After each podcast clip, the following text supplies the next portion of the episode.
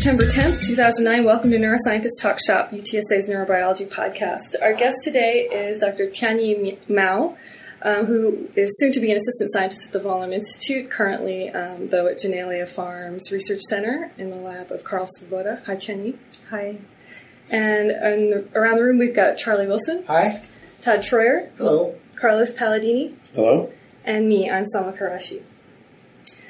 So I just I wanted to start with just this. Uh, I guess the overall question here that you address with your work is functional anatomy of neural circuits. Mm-hmm. So it all starts with anatomy. So I think it's interesting that up until probably the 60s, and Charlie will correct me, I'm sure, if, if I say anything stupid, basically everything we knew about the anatomy of of the brain was using Golgi method, and um, that that's how we figured out the basic geometry of cells. Then we had the functional element come in with tracers and combined electrophysiology. Then we had you know, indicators, imaging of indicators.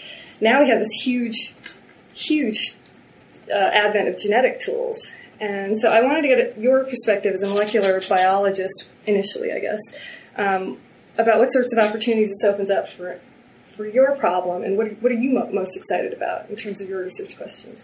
So let me get back to it. So first, um, when I went to a meeting when I was a graduate student in Cold Harbor, the, the whole session um, is about three days. Every talk, the first slide or first couple slides was one of the picture from Cajal.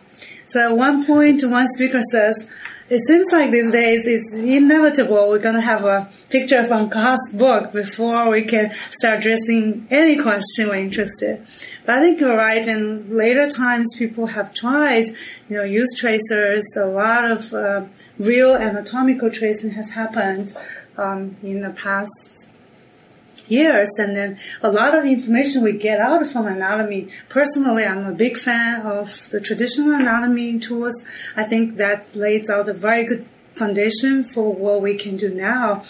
But as uh, Salma mentioned, these new tools, so-called optogenetics or even the surrounding areas, a lot of molecular tools tied in with this different Cre lines like Allen Brain Institute were casting this huge database of in situ hybridization, how this together with the sensor tools, with the fluorescence protein tools combo together are going to help us to do a functional anatomy.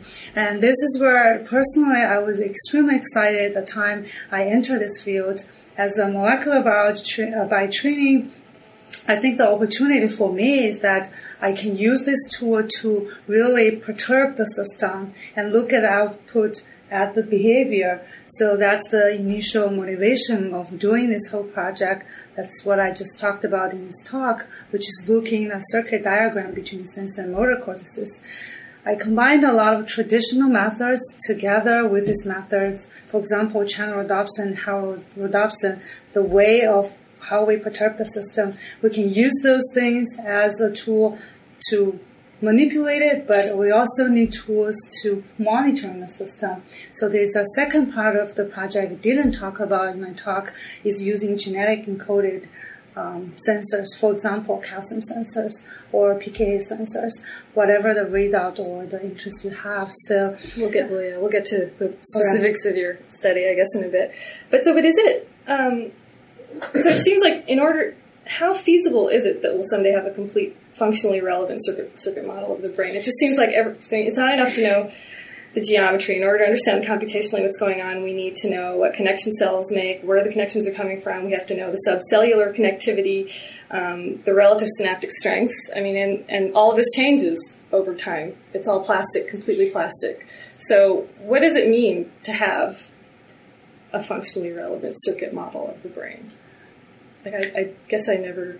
I don't know. Does anybody else? I- Are you gonna let her get first? Are you gonna let her get away with saying that everything is plastic? Yeah. I I think that if you ask me how feasible is this, I'm always on the optimistic side because we see what the new tools can bring us to address, you know, old questions. But as Charlie said, this plasticity thing, I'm not in the best position to answer I guess this question. I guess it's, it's a silly question, but I guess how well do you have to know a circuit to call it done? I mean, it's it's sort of like where do you stop? Well, for example, there are a large group of people now is doing EM reconstruction, right? You basically, this one by one by one millimeters of brain, and you will use the EM method to systematically reconstruct the whole volume.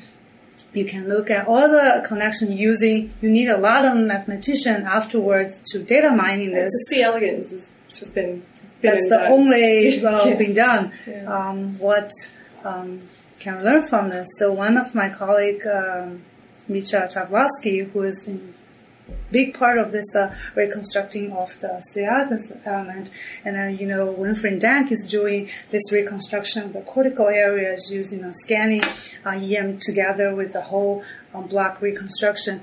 I think those things going to give you a tremendous information about the foundation of the circuit, how the things are really wired together, what are the basic properties. But again, if you look at the changes of the brain, you need to first have your baseline before you can look at what are the changes that bring to behavior or bring to the pathology conditions. If you don't have this base- baseline, you have nothing to compare to. So I think what those people are doing are incredibly valuable for our future understanding plasticity. I think that's the next step. And I think Just my you, you- you personal touch view. in, yeah, your personal view I think is correct because it really touches in to the EM not being just a separate technique from everything else, but as a foundation for everything else, and then genetics and virus work and even stereotaxic surgeries and electrophysiology and different types of imaging when used all together is, is I think where really a lot of the advances are going to come now. Yeah. So I don't think any specific technique is going to give us all the answers, but the people who have some proficiency at least in a number of them will be able to start putting pieces of the puzzle together to make Yeah. a more coherent picture.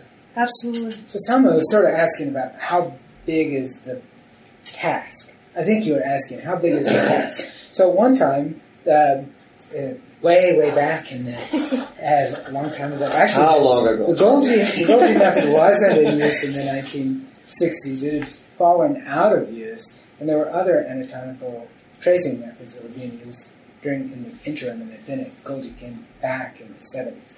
But when the electron microscope came back, the Golgi method came back sort of as part of that. But anyway, that's just history. But at, at one time, people thought, well, if we just know how the nuclei are wired together. So if I know this nucleus goes to that one, and that one goes to this one, and this one Problem goes to that one, then the problem is solved. And that seemed like a huge task, an almost undoable task. But at this point, we think, well, that is It's mostly mostly done. I done. mean, there's certainly some mm-hmm. obscure parts of the brain that haven't been done that way, but the big parts of the brain, we sort of know that, and we teach it in a neuroanatomy class, and it's almost a, a just a boring, almost a boring mm. topic for students because it's so. Oh, I think it's pretty boring for the students. At least my It was only almost boring to me that the because it's too much of it is is known, and because it doesn't really answer the questions that they want to answer. So that seemed like an undoable task. It's sort of done at this point, and now we look into the circuit and we say how many different components are there in the cortex. So the cortex is a tough one. If we look into some other places, if we look in the hippocampus, if we look in the striatum, we see, well, there are really not that many different kinds of cells.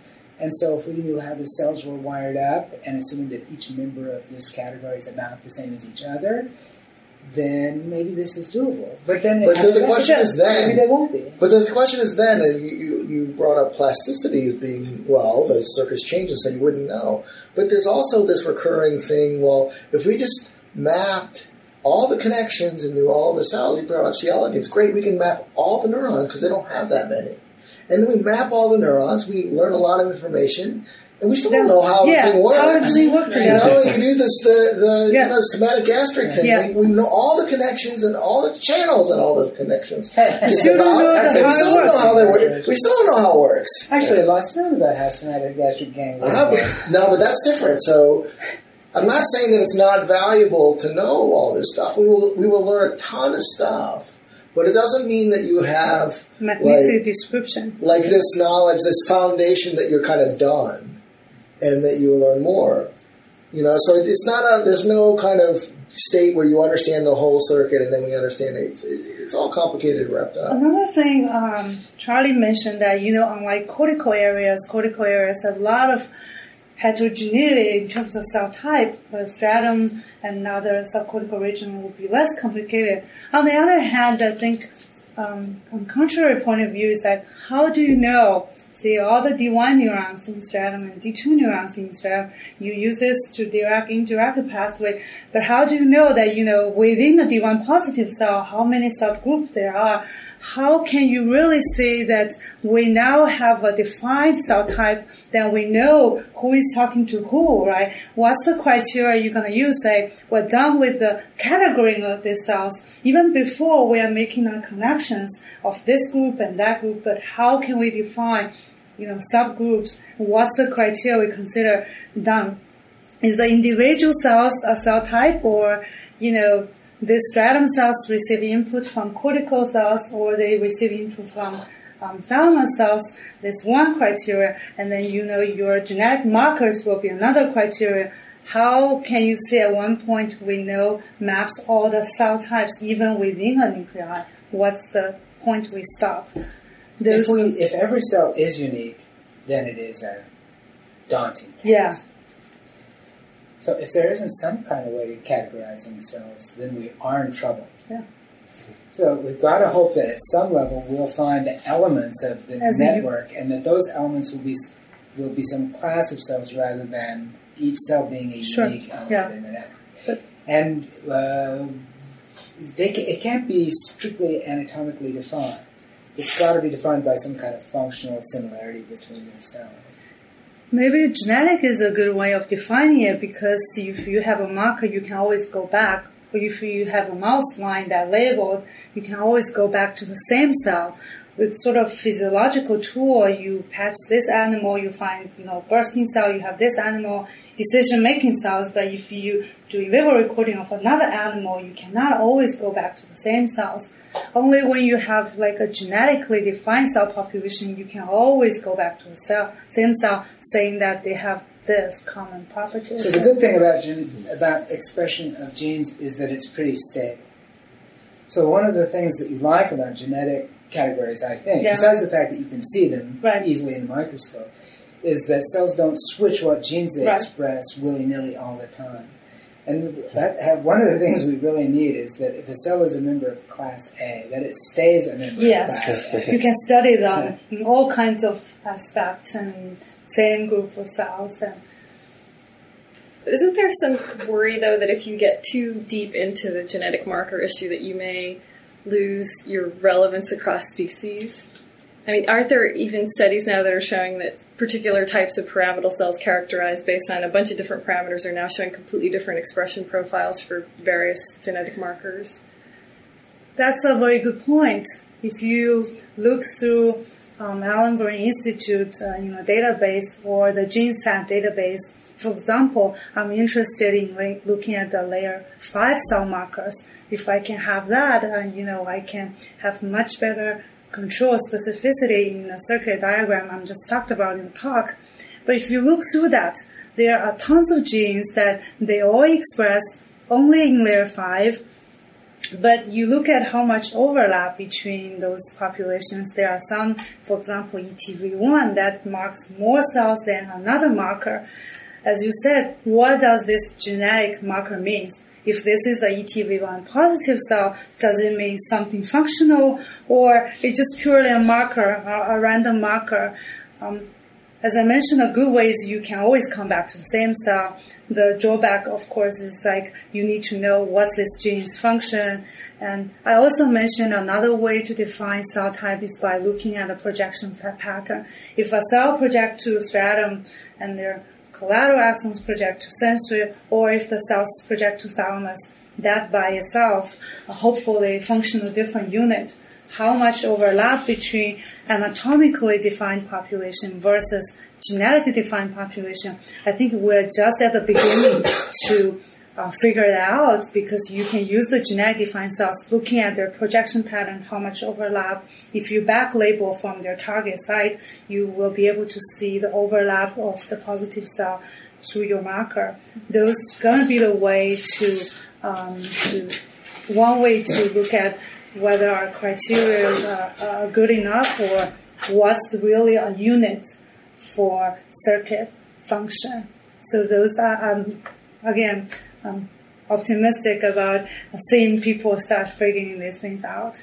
So in your own work, though, you really, I, am sorry, I hope I wasn't interrupting that in the middle, but no, in your own work, you really take on a rough problem for cell types, and that is cortical pyramidal cells. Yes. So, in for example, in motor cortex in layer five, you talk about superficial and deep pyramidal cells and compare them, and of course, superficial and deep pyramidal cells are different from each other. That's well known. But in the layer five of the motor cortex, there's probably a lot of different cell types. So if we just go by where they project, there's cells that go to the red nucleus, to the thalamus, to the uh, mesencephalic or mm-hmm. pontine reticular formations, to the vestibular system, and uh, you know, the sort of list goes on and on for the cortex. And all of those cells are pyramidal cells. They come from layer five. And in the 70s, one of the things that we learned from the blossoming of retrograde tracing yes. that happened in those days is that different the cortical cells tend to go to a small proportion of those total list of targets. The, the amount of collateralization is not huge. And so each of those is, in some sense, a cell type. Yes. And, uh, but we don't really we don't know, know how many there yeah. are. And, uh, and the uh, physiological literature has been crummy at telling them apart. So basically, it, the physiological literature is about the cortical pyramidal cell, and then the physiologists argue with each other. I say that they, you know, that they this fire slowly. I think they fire fast, and uh, and they all think they're talking about the same cell, but probably they're not. Uh, so, what is the? If you're going to work on the cortex, seems to me you have to sort this out. Uh, is uh, so as somebody who works on the cortex, what's your what's your plan for sorting out that? How many of these types do you think there are, and how should we sort I really don't have a good answer for that. Actually, there was a big meeting um, somewhere in Spain, Cajal's old house. Um, group of people stayed together, I think, 2006, and trying to decide, okay, with cortical area, even just looking at the interneurons, there are this, this many different types that are defined by genetic markers again, or, um, you know, their morphologies and tons of them when people talk about interneuron, how can we categorize that? With the pyramidal neuron, that's even more of a problem, right? For example, layer 5B cells, just by visualization, their size are different. When you go in, you try to patch them. In my talk I, or my work, I mainly um, do patch on the larger size of the cell in 5B, which those larger size cells don't exist in layer 6 or layer 5a. So I kind of sort of using that as the landmark of like, look, I'm in layer 5b now, I'm patching those cells. But by morphology, there are tons of cells around it. They just, by looking, they're different. So one thing I've uh, trying to do is like again combine with classic retrograde labeling. So I inject channel rhodopsin at the sensory cortex and I record from motor cortex. Now I inject in the same animal retrograde beads in a potential target area and look at those cells that the bead positive versus bead negative are they the same. For example, if I inject the thalamus, are those cells that project to thalamus look different than the cells that are gonna project to random place? But this is gonna be sort of like a survey type of thing. You never know. You probably try nine different target, but the tenth one is the really the one that you're gonna see the difference, right? So this thing will be goes on um, until you, you find a positive result, which is the difference you see from random cell. In this case, we're lucky we see the S1 projecting neurons in M1 is different. Um, but even you can see my plot that 5B cell received low input, there are two outliers. The question is, are those outliers that are cell type that because they project somewhere different, you averaged out their effect in, as a group statistically, but are those cells that's really are the cells that project in a particular area that's going to functionally be different? I think the way we're doing this right now, again, is by survey of the target area combined with a double injection in the uh, input area. But it's uh, very difficult, first of all, because subcortical injection of the beads, you have to prove that you don't have contamination from other area, and the second injection of cortex. And it's a very low efficient method. Although this method is already much robust than anything available, but to be able to find out each of the, the projection pattern gives you the cell type to prove that you still need to uh, systematically save it through through the whole um, bioanatomy method or It's the ironic, potential. that, you know, for, that for pyramidal cells, we still have to fall back on 30 year old technology, retrograde tracing, uh, Yeah. because there aren't The bead great, injections. There aren't great genetic markers that, that show Right. us the different kinds of pyramidal cells Yeah. yet. People It'd are working have on a, a genetic marker of where they project to. Yeah, so you wouldn't have to do those to do all Yeah. The ones that went to red nucleus had some. They had some protein that made them go to red nucleus. So that's what uh, I think those yeah. large for example, an, an INDS project like GENSAT, right? They are really not biased towards a particular biological question. They just generate a bunch of the animals. They systematically document where this animal labels the cell. Maybe by chance they're gonna only label the cell that will project to red nucleus. Here you go, have a Cre line. This is what you're using. So as a community, I think those tools like Allen Brain Institute is doing similar things that we are collaborating with them too. That they have, you know, tens of lines. They have done histology with those lines. For example, if I'm looking for a cortical you can look through the database trying to find something like that instead of doing it as the individual lab. You know, different people are looking for different things, but as a database, you may find what you need. So those those those questions seem a lot more interesting biologically than the the focus on can we name all the cell types.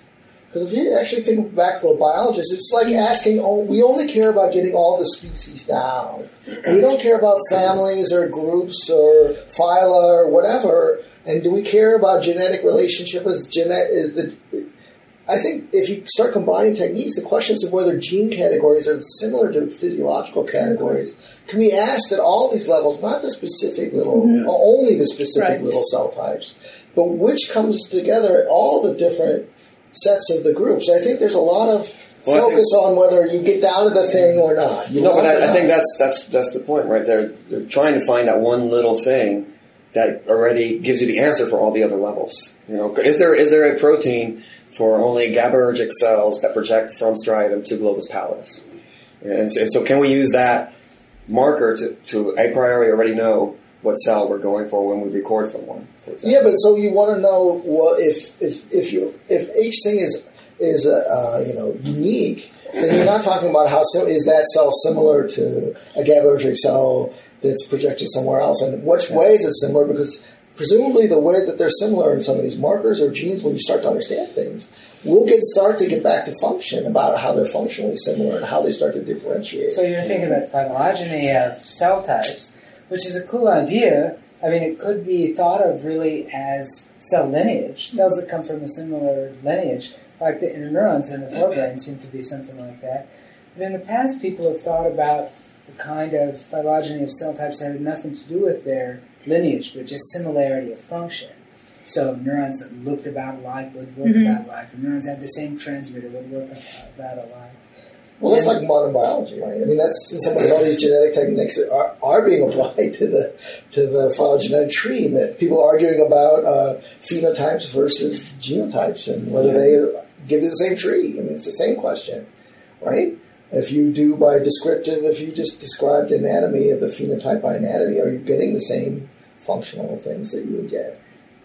I think I don't know whether you guys agree that the final proof to say what Carlos just said, you know, you find this little uh, group of cells, you have a genetic marker, they only project to stratum. Now the question is, can I just, for example, turn on the cell? An animal will do something particular.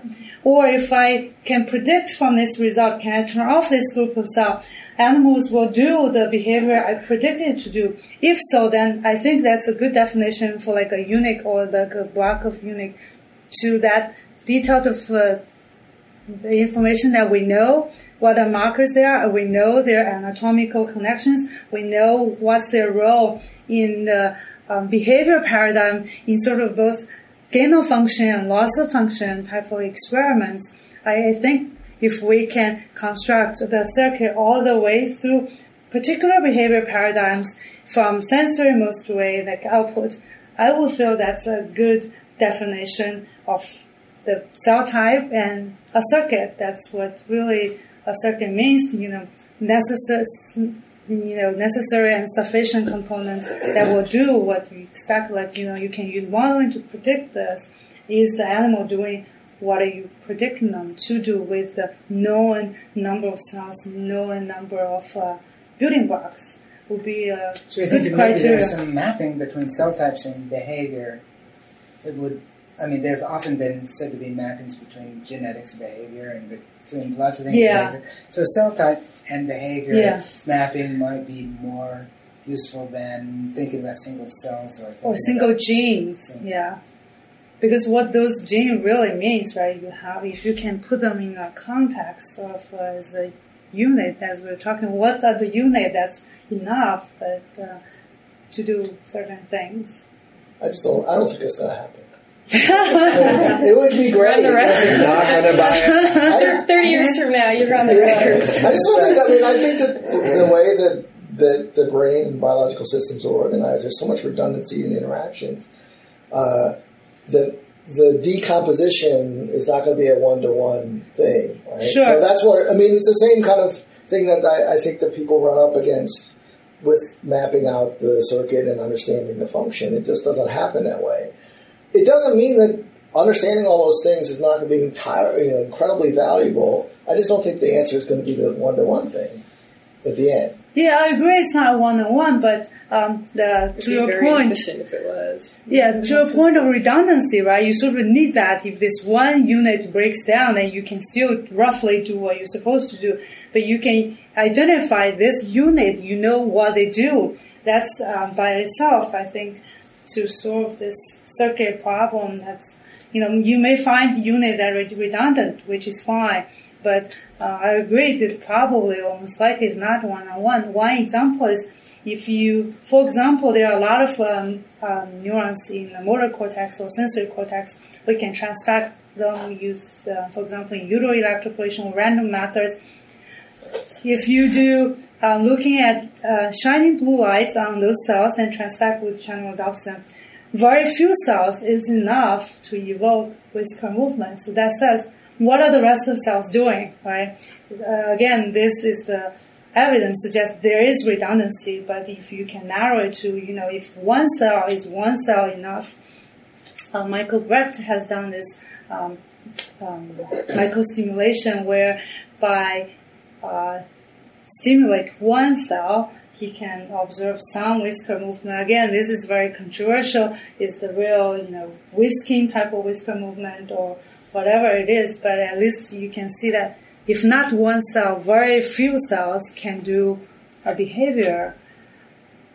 Um, the rest of them, so how this relationship, but again, if you can label this group cell, you can activate them, you can knock them down to see what happened. Maybe like nothing happened, but if you can identify their role, sort of help us put back, even on a redundant map, what does this each of the unit tells you about their function.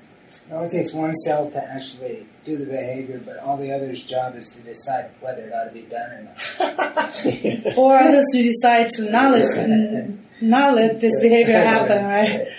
Um, yeah. So I, I used to think about stuff like a, a radio. If I if I took one transistor out of a radio Mhm. and the music was coming out, then I guess I could think, well, maybe that's the music transistor. But the, actually, almost any transistor you pull out of the radio will cause the music to quit coming out of it. And there really isn't a music transistor in there. And uh, I think Todd is worried that the brain may work more like a transistor radio that way. Now, the motor system and actually the sensory systems are expected to be kind of degenerate in that sense. I mean, because the, by the time you get to a motor neuron, or to a neuron in the motor cortex that projects to a motor neuron, um, the wiring has become simple.